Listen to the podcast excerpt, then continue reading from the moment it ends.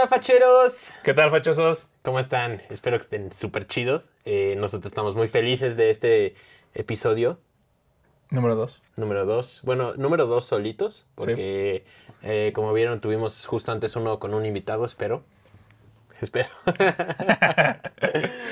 bueno, cuéntanos un poquito del tema de hoy. Muy Martín, bien. Por favor. El día de hoy vamos a platicar sobre estilo. Estilo en singular y estilo en plural. ¿Qué es? ¿Con qué se come? ¿A qué se refieren? Y si aplica para más cosas. Yo necesito aprender porque justo he escuchado de los estilos de las personas hablando de imagen, pero la verdad es que no soy un virtuoso del tema, no he estudiado el tema, entonces seguramente tú nos podrás explicar muy bien porque, como ustedes recordarán, Martín es experto en el tema de imagen, entonces él nos podrá explicar muy bien los estilos y vamos a ir viendo conforme avanza el episodio qué estilos somos cada quien. Así es. Bueno, de entrada, el definirlo es relativamente sencillo, pero al mismo tiempo es complicado porque abarca muchas cosas. Por ejemplo, me gustaría saber primero tú qué dices. ¿Qué es estilo? Si te pregunto qué es estilo, ¿qué me dirías? O sea, es que pues yo diría que es que yo sé que lo he mencionado muchas veces, pero siento que es una extensión de la personalidad. Ok. O sea, siento que, o sea, el estilo es el diferenciador tuyo con otras personas. Muy bien. Pues sí, de hecho, básicamente, al menos en cuestión de imagen física y apariencia, es como lo manejamos de manera profesional. Lo definimos como que es la expresión de la individualidad. Es decir, plasmar tu yo, tus gustos, tu interior, el cómo te quieres proyectar al mundo, pero de manera tangible. Al mismo tiempo creo que se hace mucha alabanza en ciertos grados de decir, no, es que el estilo es el bueno, la moda no. Uh-huh. O hay que tener estilo para tener clase y tener elegancia. Pero es parte de, ¿no? O sea, al final de cuentas el estilo es cómo lo haces tuyo. Sí, exacto, es justamente, o sea, no es como que estilo se vaya a ir algo formal, tampoco se va a ir algo informal siempre. Y me gusta hacer esta diferenciación porque normalmente decimos, es muy tu estilo.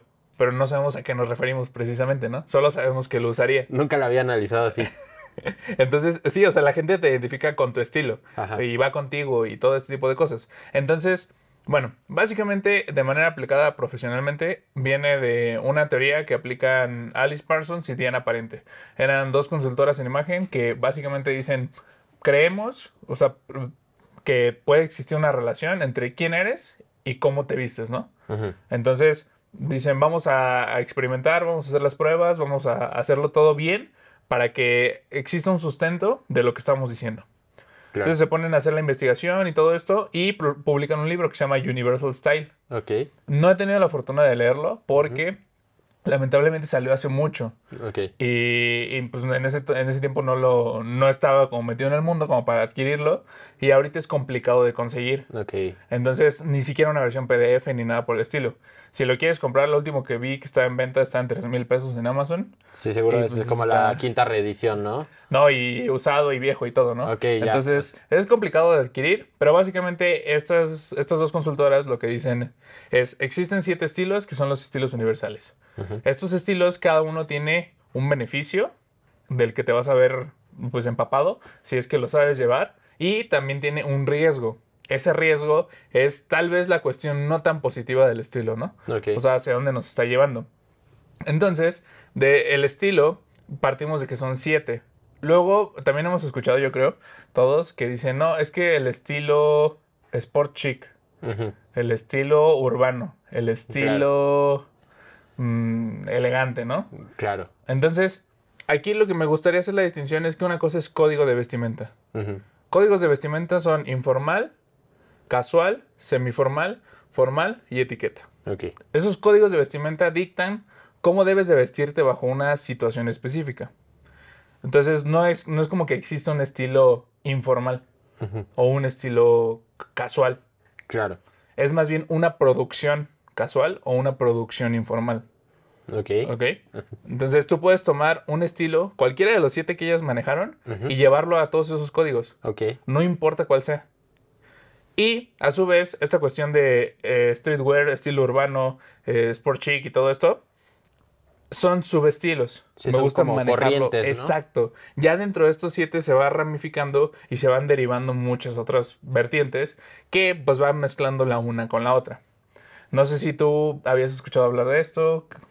Pues la verdad es que no. O sea, es que ya van 2 veces que me hacen como justo... ¿Cómo explicarlo? Como un análisis como de...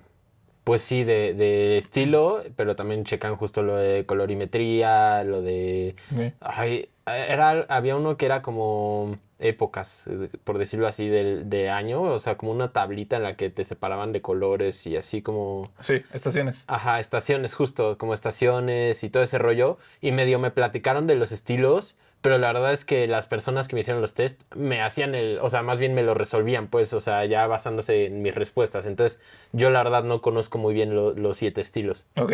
De entrada, este test que te aplicaron es algo sobre lo que nos guiamos los consultores para poder dar un diagnóstico acertado. Lo que tú mencionas de las estaciones son punto y aparte en el sentido de que son colores que nos van a beneficiar. Sí, claro. Eso ya es como más bien, pues como lo que entregas justo como un manual. Un manual, ¿no? Para el cliente, que implica varias cosas, y estilos es una de esas cosas que te implica el manual, ¿no? Correcto. El manual como tal de imagen física incluye antropometría, antropomorfología, carametría, caramorfología, cromometría. Uh-huh. Esos 5 son básicamente tipo de cuerpo, medidas del cuerpo, tipo de rostro, medidas del rostro y color aplicado a la persona.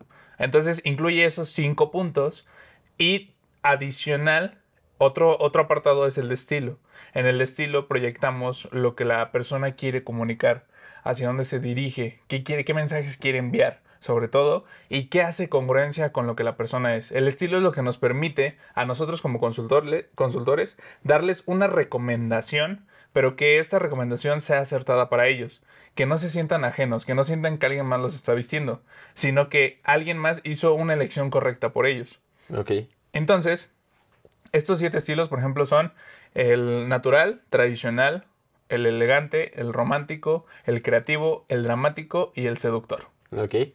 Normalmente lo dividen como en clásicos, atrevidos y el detallista. Okay. Los clásicos son natural, tradicional y elegante. Como puedes deducir un poco por el nombre, son los que estarán mandando mensajes más seguros, más tranquilos, más pasivos. Y son como de cierta forma un poco más neutros, ¿no? Exacto. Y por el otro lado están los atrevidos, que son el creativo y el dramático. Estos ya están mandando un mensaje diferente, ya quieren llamar la atención.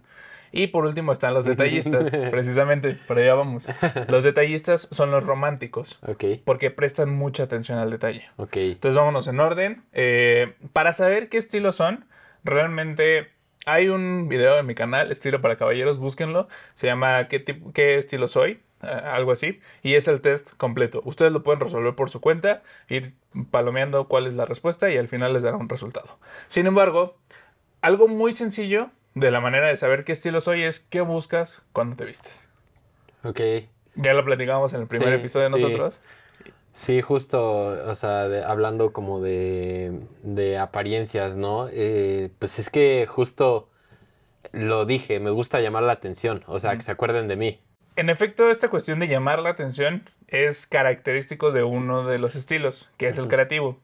Justamente su fortaleza será llamar la atención, lucir diferente. Claro. El ser divertido. Supongo que también, o sea, digo, yo sé que es relacionado justo con mi forma de ser, o sea, porque pues digo, también yo me dedico a producir música, claro, y a producir video y hacer como todo este tipo de cosas, y siento que va relacionado justo con mi forma de ser y eso también deriva en mi estilo, ¿no? Es correcto. Normalmente se plantea la situación de que realmente nosotros no cambiamos de estilo. O podemos llegar a movernos, pero es realmente con el tiempo, con una madurez, con un cambio de hábitos, okay, o con cuestiones ya muy radicales respecto a cómo nos desempeñemos. Ok. ¿Vale? Aquí también hay que tener en cuenta que, por ejemplo, el estilo tiene un volumen. El volumen es qué tanto me produzco en mi estilo y qué tanto le bajo para que no sea tan llamativo en tu caso, que es el creativo, y qué tanto puedo apagarlo para tal vez no llamar tanto la atención a veces. Claro. Realmente hay personas que a lo mejor son tu estilo, pero por la forma en la que trabajan, o ya sea que vayan a un corporativo o lo que sea. Lo desarrollan diferente, ¿no? Exacto. O bien lo implementas diferente o te disfrazas todos los días yendo de manera muy apagada a tu trabajo y pues ni modo, o sea, no te queda de otra en ese aspecto, ¿no? Claro, que es algo que mencionábamos también en el otro episodio de apariencias, que usualmente justo la gente que como que es más feliz y como que se siente mejor, o sea, como que es más fácil de leer, de saber que cómo son, pues, o sea, de conocerlos. O sea, es más fácil de primera vista saber quién son y de dónde vienen y todo. Sí, porque al final existe esta congruencia entre lo que eres y lo que estás comunicando. Pero bueno, vámonos por orden. Por ejemplo, el natural, que otra cosa importante, no todos somos un estilo y ya. Claro, no podemos encasillarnos en ser uno. Seguramente si lo vemos en una gráfica sería como una estrella y veríamos como hacia dónde tira más uno, ¿no? Exacto. Y justamente, si van a responder el video que tenemos que tengo en el canal, se van a dar cuenta que a lo mejor 3 respuestas fueron hacia un estilo, otras 2 hacia otro, y le sobraron 3 ahí regadas, ¿no? Eso justamente determina lo que dijiste, que es como una gráfica hacia donde se va inclinando un poco más o un poco menos, pero básicamente el natural que busca comodidad. Ok. Entonces, ya supongo que ahí te sentirás identificado. Claro. Busca comodidad a casi cualquier costo, ¿no? Su fortaleza se va a ver accesible. Okay. Se va a ver cercano. Lo mismo platicábamos, ¿no? O sea, ¿a quién me voy a acercar? ¿A alguien que se viste de manera relajada, que trae pants o que trae una playera y jeans? O alguien va formal, ¿no? Exacto, ¿no? Entonces, ahí juega mucho esta cuestión. Esa es la fortaleza, el riesgo, verse fachoso. ¿Qué onda, mis fachosos? Y ahí, pues básicamente, no está mal. También eso es otra cosa que a mí me gusta externar, porque hay colegas que toman el riesgo como algo negativo, cuando realmente no lo es. O sea, tú tienes que saber cuándo puedes ser arriesgado e irte completamente hacia ese lado. Y tú también debes de saber cuándo debes de mediarlo y quedarte en lo correcto. Entonces, lo ideal pues, sería obviamente generar una balanza. El segundo estilo es el tradicional. Si te va surgiendo alguna duda sobre la marcha, pues me vas diciendo. Sí, claro. Sí. El segundo es el tradicional. Es algo más clásico, es apagado, normalmente no busca llamar la atención, busca ser práctico. Y en este caso, su ventaja es que luce seguro, luce confiable. Por ejemplo, otra ventaja de los estilos es que lo podemos traspolar a cosas o a instituciones o a marcas. Claro, que de hecho esa iba a ser una de mis preguntas, que si podíamos justo los estilos como desarrollar un estilo para una persona moral, o sea, para una empresa, para una, no sé, incluso una pintura o algo así, si podíamos justo como desviarlo de acuerdo a cada estilo, pero pues ahora que me dices sí. Lo que te iba a preguntar es, supongo que este último estilo que es, ¿cómo me dijiste? ¿Es tradicional? El tradicional. Tradicional, sí. Es lo que usan los CEOs como Mark Zuckerberg o como Elon Musk, que literalmente se visten como, pues, siempre como lo mismo, no llaman la atención, es ropa de que una playera, unos jeans y unos tenis, pero justo como sin llamar la atención, pero tampoco cayendo en algo, en una novedad o no sé, como, ¿qué estilo sería eso más bien? Eso, como tal, no es un estilo, es una manera de producción. Okay. Volvemos como a lo que comentaba al principio. O sea, digamos, es una tendencia que se adoptó hace ya mucho tiempo, que se le conoce como smart dressing. Okay. Que básicamente es no complicarme la vida. No quemarte el coco. Exacto. Okay, claro. Que tengo decisiones tan importantes que tomar día con día que la ropa no es una. ¿Qué digo? Sabemos que es pura estrategia, ¿no? O sea, porque también marca personal. O sea, porque al final de cuentas, si quisieran, alguien les podría hacer sus outfits y ya. O sea. Exacto.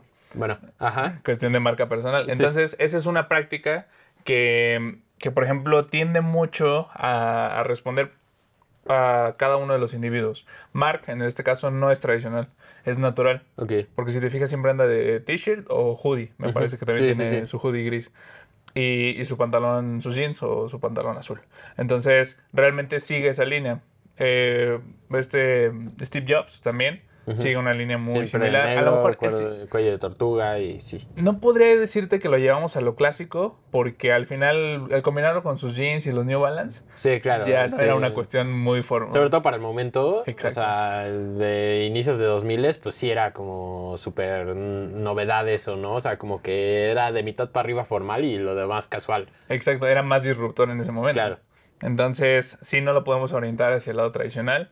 Y, por ejemplo, alguien más que también utilizaba esta técnica es Barack Obama. Obama decidió irse por este camino porque en una ocasión utilizó un traje beige.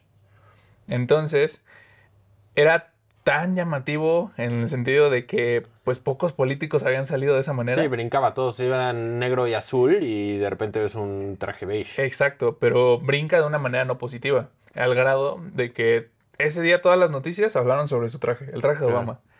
Entonces, justo ese fue el detonante en su vida que dijo, a ver, ¿por qué no está bien que las noticias hablen sobre mi traje y no sobre lo que dije? Claro. Entonces, a partir de ahí, él adopta el smart dressing y comienza a implementar todo el tiempo su traje azul, corbatas clásicas y todo esto, ¿no? Es para justo no quemarte la cabeza. Él sí se iría a un lado tradicional, por ejemplo. Claro. Porque es más lo antiguo, ¿no? Lo clásico, lo que está establecido, lo correcto por protocolo. Es más a lo que tira el tradicional. Ok. No se renueva tanto y compra las mismas tres camisas toda la vida, ¿no? O sea, le desgastan, las vuelvo a comprar. Sí, claro. Así. Sí, como Justin Bieber, que se compró cuando salieron los Nike y los Huarachi, se compró creo que 1000 pares porque le encantaron y dijo, ay, ya no voy a comprar ya tenis de por vida. Y digo, creo que al año ya estaba usando otros tenis, ¿no? Pero, o sea, justo ya no, o sea, seguir con lo mismo, ¿no? El mismo modelo siempre. Sí, en este caso, tal vez Justin no es tampoco el ejemplo más preciso del estilo tradicional. No, porque... pero me dio risa cuando pasó eso. Sí. Porque, sí, o sea, tú lo ves y también es una proyección muy urbana. Muy. En la que está muy desinhibido. Él sería un creativo también. No, y ha tenido justo etapas en las que ha cambiado mucho, mucho su imagen. Entonces, o sea, justo como dices, trascendental. O sea, él siempre se ha encargado de marcar tendencias y al día de hoy lo hace. O sea, cuando traía el corte de bowl, o sea, todos empezaron a usar el corte de bowl, o sea, y después empezó a usar el cabello lacio y también lo estaban usando lacio. Ahorita, pues justo sigue con lo mismo de t-shirts vintage y de shorts de básquet y todos usan shorts de básquet y t-shirts vintage, o sea, es una persona que ha cambiado la industria. Pero bueno, regresemos al tuyo, porque mi ejemplo al parecer no sirve nada, nada más me dio risa la situación de Justin de que se compró. No, o sea, sí es práctico en ese sentido lo que busca el estilo tradicional. Pero tira más por el lado de la confianza, justo lo que me preguntabas de las personas morales o empresas. Normalmente los bancos son muy tradicionales y son muy cuadrados. ¿Por qué? Porque pues, les va a dejar mi dinero. No, sí, no se lo va a dejar a la persona más divertida del cuarto, ¿no? Sí, justo de hecho piensas en un banco y piensas en un color gris. O sea, yo veo un banco gris, o sea... Sí, normalmente están más asociados gris, café, por ejemplo, a este tipo de comunicación. Su riesgo, obviamente, es verse aburrido. Porque no se están renovando. Pero justo siento que es el punto de un banco, no es un lugar en que vas a divertirte. Exacto, o sea, es a lo que voy con la cuestión de saber implementar tu riesgo. Claro. O sea, no es como que haya un bueno o un malo, es lo que tiene que ser. Claro. O sea, justamente a un artista urbano, un Maluma, un J Balvin, para nada le va a funcionar ser un tradicional, ¿no? No, para nada, justamente. Como lo es Guayna, que se viste de traje, pero... Ajá. Pero bueno, ese es punto y aparte. O llevándolo a un Michael Bublé o a un Luis Miguel, ¿no? Claro. Que justo Luis Miguel, por ejemplo, da pauta para continuar con el siguiente ejemplo, que es el elegante. El estilo elegante va más por esta línea de lucir sobrio. Okay. Busca la calidad, sobre todo. Sí está íntimamente relacionado con comprar cosas de marca. Justo porque... con estatus, ¿no? Ajá. Y ese es el riesgo, verte ostentoso, verte mamón, vaya. Porque al final es como de, el señorito trae pura marca, ¿no? Sí, puro traje. Ajá, y es que yo no compro otras cosas porque no son de calidad. Y no es precisamente por ser mamón, sino pues sí, porque así te gusta. Es lo que quieres. Ya. O sea, porque se podría decir que ahí te ves un poco tú reflejado. Porque tú compras justo basándote en calidad y en cuánto te va a durar y en qué tal los materiales y cuánto lo voy a poder usar, cuánto lo voy a poder combinar. Y pues a lo mejor hay gente que en lugar de preferir comprarse, no sé, una chamarra de buena calidad, va a preferir comprarse 3 que a lo mejor no es la mejor calidad, pero pues va a tener más variedad, ¿no? Entonces, justo como dices, puede parecer mamón, pero realmente es por una, o sea, sí tienes una razón de fondo, ¿no? Claro. Y al final también muchas veces lo manejan como que el estilo elegante realmente es el que menos gasta. Y podría ser, porque realmente si compras puras cosas de calidad, creo que lo habrás vivido en algún momento, te duran muchísimo más que algo barato. No siempre, pero no, sí, siempre. Sí pasa muy seguido. Muy, muy seguido. Sí. Bueno, ahí ya definiríamos costoso versus alto valor. Claro. Pero claro, ese es punto de aparte. Uh-huh. El elegante sí busca esta sobriedad, busca distinción en un sentido... No de destacar mucho, sino de tener presencia, más bien. Uh-huh. Y su riesgo, precisamente, verse ostentoso y mamón. Uh-huh. El romántico es el detallista, porque se fija mucho en este tipo de puntos en los que alguien más no los nota. Como de, es que mi calcetín combina a la perfección con el tono de este arete, ¿no? Claro. Haz de cuenta. Pero también un tipo es más accesible. Utilizan telas como más suavecitas, uh-huh, como más pachoncitas, vaya. Sí. Como que hasta te darían ganas de tocarlo, de abrazarlo. Y que pues para nada se ven agresivos, ¿no? Claro, justamente. O sea, de hecho yo pienso en romántico y me imagino colores pastel, me imagino como justo puffy. Sí, todo. Sí, sí, claro. Un Jigglypuff. Ándale, un Jigglypuff sería romántico. Sí, también hay... Justo uno de los ejercicios para practicar como esta cuestión del estilo es el empezar a encasillar cosas comunes en otras cosas, ¿no? O sea, como claro, más bien en los estilos que tenemos a la disposición y poder decir, es que mira, este artista es tal y esta casa es tal. Esta marca, este espacio, exacto, justamente. Y irlo encaminando por ese sentido. El romántico... Tiene mucha accesibilidad, las personas confían en él, se acercan y todo. ¿Cuál es la desventaja? Te puedes ver como, ay, tierno. Sí, no impones. Como cosita, exacto. Entonces, no todos buscarán imponer, dependerá de tus objetivos, pero sí es algo a tomar en cuenta. El estilo creativo, su fortaleza, como lo mencionamos, es lucir diferente. La desventaja es que te puedes ver ridículo. Esa fue una indirecta un poco... un poco directa. Directa, pero sí, me ha pasado. Lo peor del caso es que me pasa justo volteando atrás, pensar en outfits que en el momento yo sentía que me veía como increíble y los veo ahorita y digo, por Dios, ¿qué estaba usando? ¿Cómo se me ocurrió usar eso junto, no? O sea, sí. Y luego en un lugar público, pero pues sí, o sea, es parte de este proceso de desarrollar tu estilo. Sí, entonces es como complicado justo para un creativo el tratar de expresar su individualidad sin que se entrometa con un protocolo social o sin que justamente es que sí, haya otro tipo de situaciones. Yo, ¿no?, creí que no me iba a poder encasillar en uno solo, pero ya completamente me dio así en toda mi madre. Ya definitivamente soy creativo. Y luego dentro de la mano de los atrevidos, junto al creativo está el dramático. Que el dramático busca propuesta, busca, uh-huh, tendencias, busca estar actualizado. Claro. Aquí se puede ver un tanto agresivo. Justo el mensaje y la fortaleza es esto, ¿no? O sea, está en tendencia todo el tiempo. Él dicta lo que sigue, lo que se está usando y lo que se va a llevar. Claro. Y es mucho este tipo de personas que llevan atuendos casi de pasarela, de runway, todo este tipo de cosas. Ajá.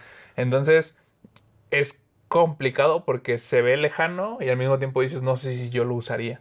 Claro, de hecho, ahora que lo estás mencionando, me recordó mucho, así me hizo clic en la cabeza a Cruella, a la última película que salió, muy buena, pero justo uno pensaría, viniendo de creativo, que es más bien una persona creativa, pero no, justo va más como de este lado dramático, ¿no? De que pues hace cosas que trascienden, como innova, llama la atención, pero también de cierta forma se puede ver como un poco agresivo. Correcto, sí. O sea, es un excelente ejemplo. Lo hace de manera precisamente muy, muy agresiva, muy fuerte, muy tajante. E incluso el soundtrack, ya ves que es una cuestión más rockera, más... Claro, sí. Más llevada. Gran película, ¿eh? Si les gusta todo lo del diseño de ropa, y eso es una gran película. Es muy buena. Y ya por último tendríamos, por ejemplo, también este atrevido, uh-huh, pero en un sentido seductor. Uh-huh. El seductor, pues lo que busca es básicamente gustar. Okay. O sea, atraer. No, okay, no forzosamente a un sexo opuesto, uh-huh, y no por cuestión de preferencias, sino que un seductor, por ejemplo, en el caso de un hombre, puede buscar el ser atractivo para otros hombres en el sentido de ser aspiracional. Claro. O sea, ese es un macho alfa lomo plateado, ¿no? Sí, claro. Sí, pues, o sea, sí, justo como buscar que la gente te admire, ¿no? De cierta forma. Sí. Entonces, o sea, llamar la atención, que el foco esté en ti, pero en un sentido de... Pero no en un sentido ridículo, sino exacto, en un sentido como de admiración o como de... Literalmente ya en un sentido romántico de gustarle a alguien, ¿no? Exacto. Sí, más salvaje, más de experiencia, digamos. Okay. Y obviamente el problema con eso viene de la mano del riesgo, que es verse vulgar. Ok. O sea, claro, vulgar... luego muchas veces esa palabra suele ser un poco conflictiva porque... la gente lo toma como ofensa. Y no es tanto como de vulgar sinónimo de naco.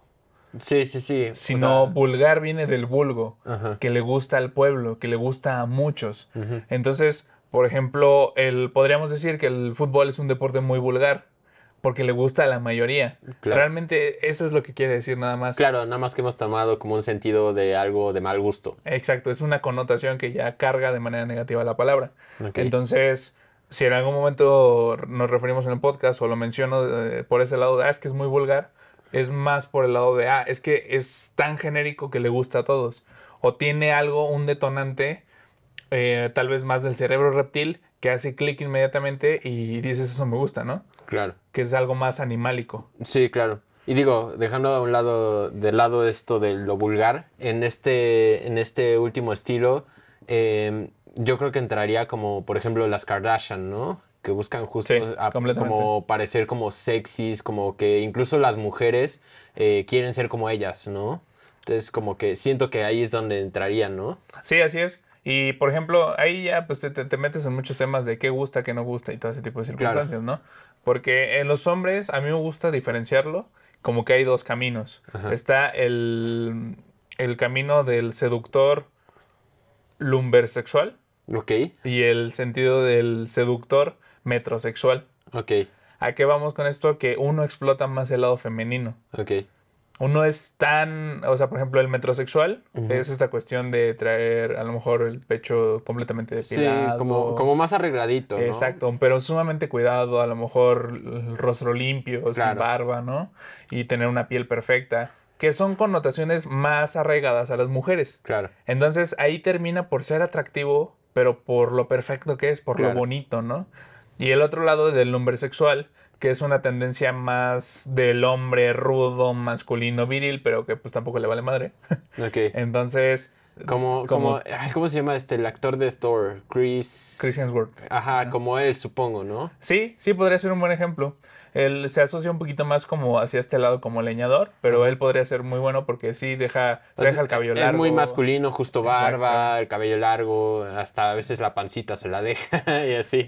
Sí, sí, justo. Sí, sí, sí. Este estereotipo de macho, sin todo lo negativo que conlleva, es más o menos el camino que podría seguir un seductor. Y básicamente esa es la manera en la que englobamos esas tres circunstancias de los clásicos, atrevidos y detallistas. Ok. Entonces... Yo la verdad, no me digas qué estilo eres, pero de cierta forma me parece romántico por el aspecto de los detalles. O sea, de hecho, alguna vez enseñaste en tu TikTok... una pieza que compraste, una araña como de joyería para un traje, para una ocasión específica, y no pude, o sea, escuchar eso de los románticos de que son detallistas sin pensar en eso. Por un lado me parecería eso, pero por otro lado eres como un poco más como justo, supongo que tradicional por el lado como más metódico, como más pues sí, con seguir de cierta forma las reglas de todo esto de vestimenta y de protocolos y de todo esto. Pero ahora ya diciendo yo esto, ¿tú qué estilo eres? Bueno, ¿cuál predomina más? Sí, esa es la pregunta del millón. Ok. Porque incluso siendo profesional dentro del área, siento que estoy tan abierto a la experimentación que no puedo definirlo, claro, de momento. Y eso lo platicaba en algún momento con unas colegas. Y era como de, oigan, pues es que sí, es lo mismo, ¿no? Mismo problema. Me gusta esta cuestión clásica, elegante, claro, fancy. No nos podemos cerrar a una. Exacto. Pero al mismo tiempo, pues no tengo problema con probar cosas nuevas, ¿no? E implementarlo. Sin embargo, es cuando ya notas como este contraste con otras personas que realmente se desenvuelven en ese estilo. la diferencia. Y a lo mejor ya aquí hablamos de volúmenes. Por ejemplo, ellas me encasillaban en un sentido creativo. Es que dijeron, ¿sabes qué? Si te tenemos que dar una respuesta, te diríamos que eres creativo. Ajá. Eres creativo, pero porque te disfrazas. Uh-huh. Entonces, o sea, te gusta un día ser el creativo, pero, o sea, te divierte o ser el tradicional elegante, ¿no? Uh-huh. Y otro día te divierte ser el informal, claro, tratando de ser un poquito más irreverente. Entonces, me agrada esa definición, porque justo del creativo es esta cuestión de disfrazarse, de hacerse pasar por otra cosa, ¿no? Pero al mismo tiempo entiendo por qué no machea por completo. Y ahí se vuelve ya una conjunción de comunicación muy extraña, en la que es incluso tedioso adentrarse. Pero básicamente, o sea, si tuviéramos que definirlo, me han dicho de todo. Me han dicho que soy tradicional, me han dicho que soy justo romántico, me han dicho que soy creativo. Y yo siempre he sentido que más mi camino va hacia en algún punto convertirme elegante. Okay. Sí, es a lo que más... O sea, si tú me preguntas qué buscas... Por el lado de la calidad, exacto, y como de tu desarrollo, sí tiene coherencia que seas elegante. Exacto. Siempre busco una cuestión de que todo lo que estoy comprando valga la pena, claro, en un aspecto. O sea, ya sea en un aspecto de calidad, de exclusividad o lo que sea, pero que valga lo que estoy pagando. Claro. Entonces, es una cuestión que se está trabajando. Al final es importante dominarlo y saber que conforme te produzcas un día diferente, vas a mandar otro mensaje. Claro, creo que es importante justo a lo mejor no encasillarte en uno o en dos o lo que sea, sino lo importante es saber qué estilos hay. Y a partir de eso justo a lo mejor dices un día así de, oye, ¿sabes qué? Como que me voy a ir a más romanticón el asunto o no sé, últimamente me he identificado más con lo elegante justo por las compras que he hecho, de que decidí ya no comprar, no sé, de tales marcas porque sabía que no me iban a dar la calidad que necesito o no sé, o sea, justo está padre conocerlos para saber un poquito hacia dónde eres, ¿no? Pero tampoco encasillarte en que, soy así y tengo que ser así siempre, ¿no? Sí, lo dijiste muy bien. Nunca, o sea, si les da un resultado y les dice, no, pues tú eres creativo o eres dramático o lo que sea, y luego les gusta otra cosa que lo ven completamente diferente a ustedes, pues tampoco es... Ser sabios cambiar de opinión. O sea, exacto.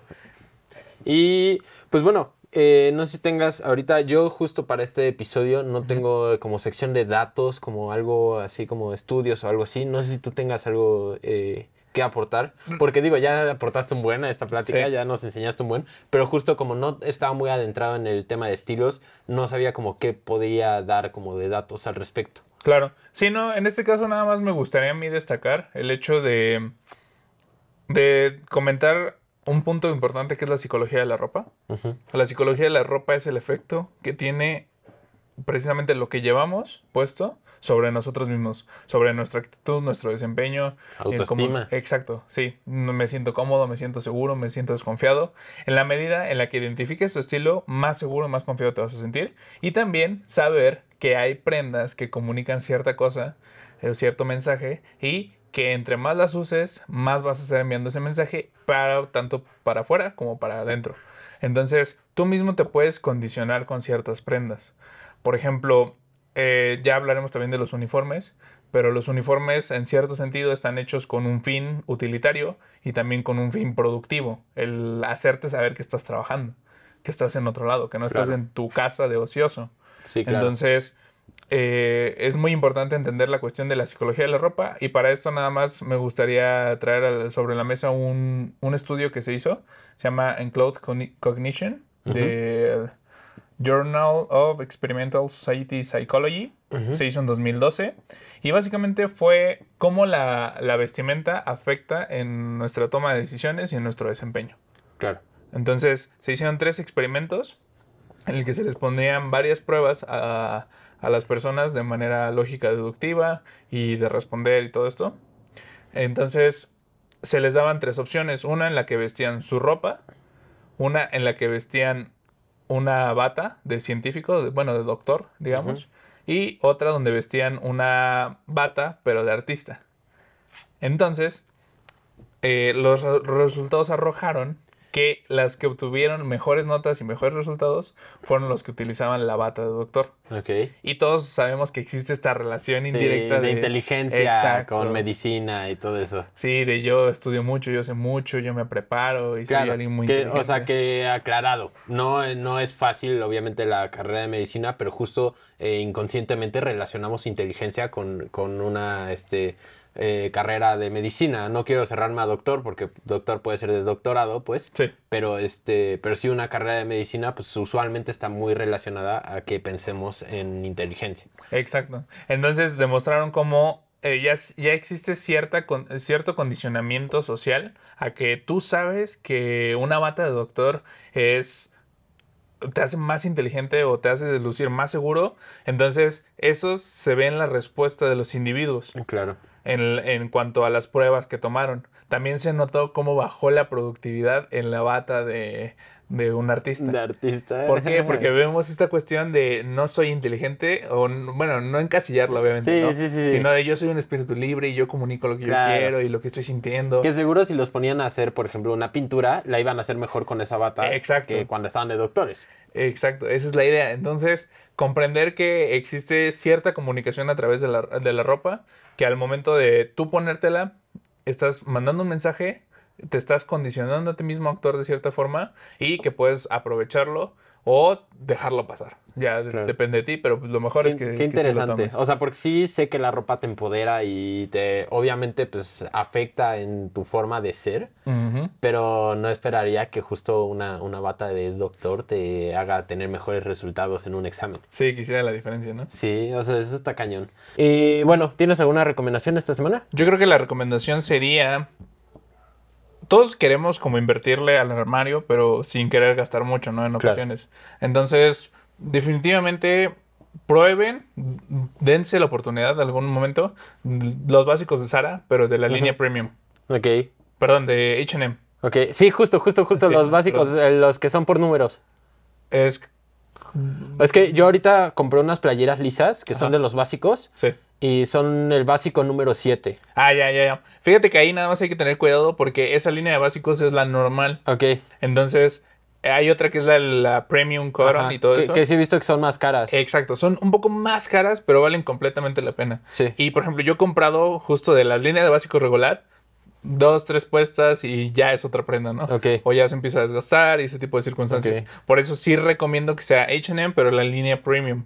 De ahí pueden comprar prendas sin temor a que no valga la pena su inversión. Y ese poquito o ese extra que vale un poco más, en lugar de comprarte 2, te compras una. Exacto. Sí, pues es lo malo del fast fashion, amigos. O sea, a mí la verdad los básicos, la número 7... que son, como dicen, los básicos, como más básicos, me han funcionado bien. Me gusta que ya hay tallas XXL, incluso en algunas cosas 3XL. Pero sí, entonces prueben la Premium. Mi recomendación de esta semana es una alternativa a los Air Force One o a los tenis blancos. Okay. Son unos Adidas que se llaman Rivalry RM Low. Esos los voy a poner aquí en pantalla. Yo los tengo ya desde hace un par de años. Me gustan varias cosas. La primera es que no son completamente blancos. Son como color piel, como cremita, como... Pues sí, no es blanco. Es como tirando el amarillito. Okay. Y siento que eso da un toque como cool a sus outfits porque es como un tono medio vintage. Y algo que me encanta es que tienen boost. Entonces, los Air Force son incomodísimos. Estos son súper cómodos. Y la verdad los pueden agarrar a muy buen precio. Yo los míos, no me lo van a creer, los agarré en $30 en la tienda Adidas. Entonces, que son más o menos $600. Y, o sea, al día de hoy los sigo usando casi diario. Y me encantan. Son una gran recomendación si quieren una alternativa de tenis blancos. Y, bueno, ¿tienes algún quote para terminar?